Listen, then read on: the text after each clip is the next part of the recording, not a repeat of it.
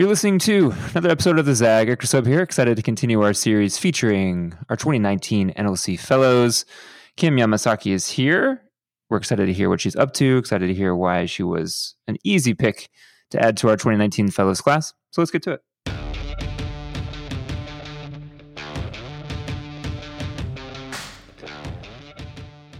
All right, Kim, do I have this right? You are born and raised in Los Angeles? I am.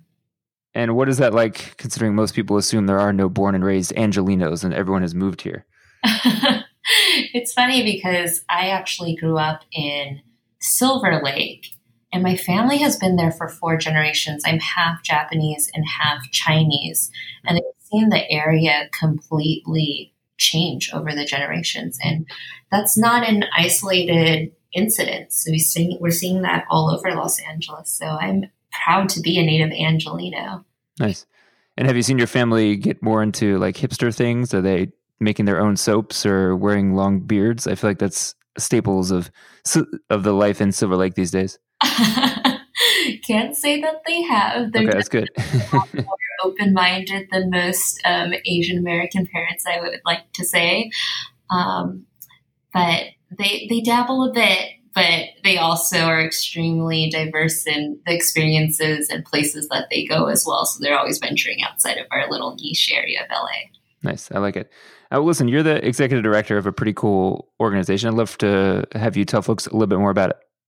Yeah, so Cause is an organization that's essentially looking to elevate um, Asian Americans and bring our needs and concerns to the forefront of decision, decision making process.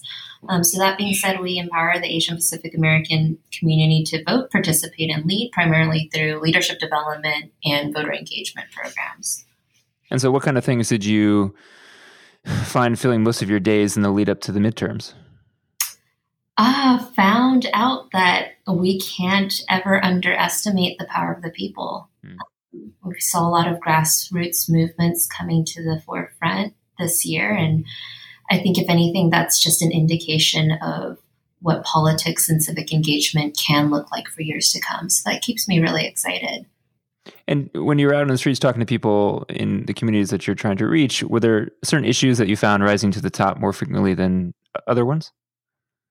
Yeah, I think that just a general um, consensus, especially when trying to relate uh, with your average voter is just how can it be as accessible as possible?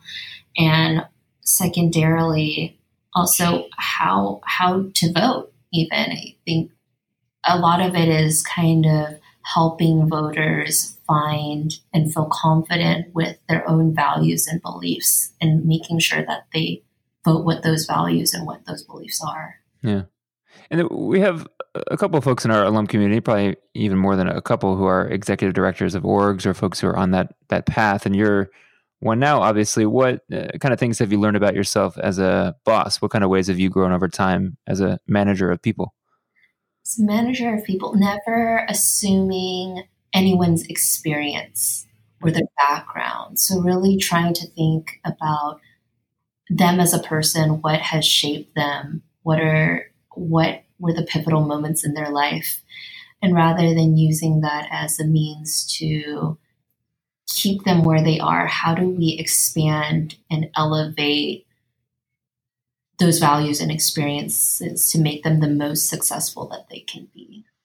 And you've been around uh, uh, in a pretty seems like extensive staff growth. You've been able to add a lot of folks. When you think about bringing folks to your team, what do you find yourself prioritizing in terms of fit?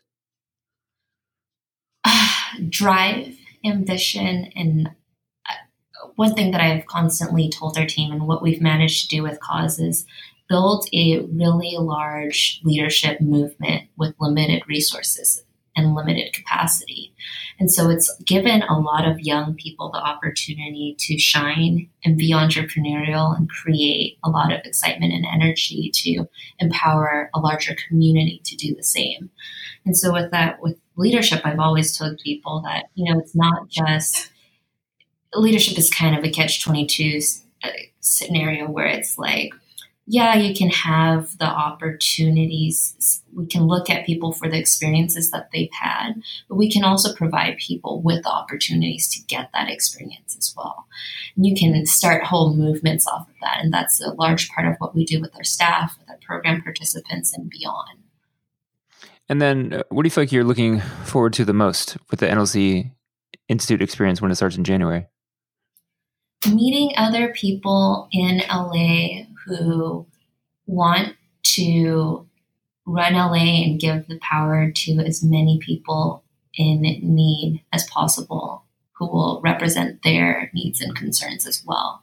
So I'm really excited to meet my cohort, to meet like minded people who just want to do good things in this world. Yeah. and to my understanding, it's the perfect place to be to do that. yeah, we think so too. Well, listen, congrats on on being able to join the group. We're excited to have you, and thanks to everyone for listening to this episode of the Zag. You can find all the other episodes featuring the other 19 fellows that make up our 20 person class. You can find that at Apple Podcasts, Google Podcasts, SoundCloud, Stitcher, Spotify, anywhere you get your podcast fill. So, thanks for listening. Stay tuned. You can catch more anytime. Until then, take care.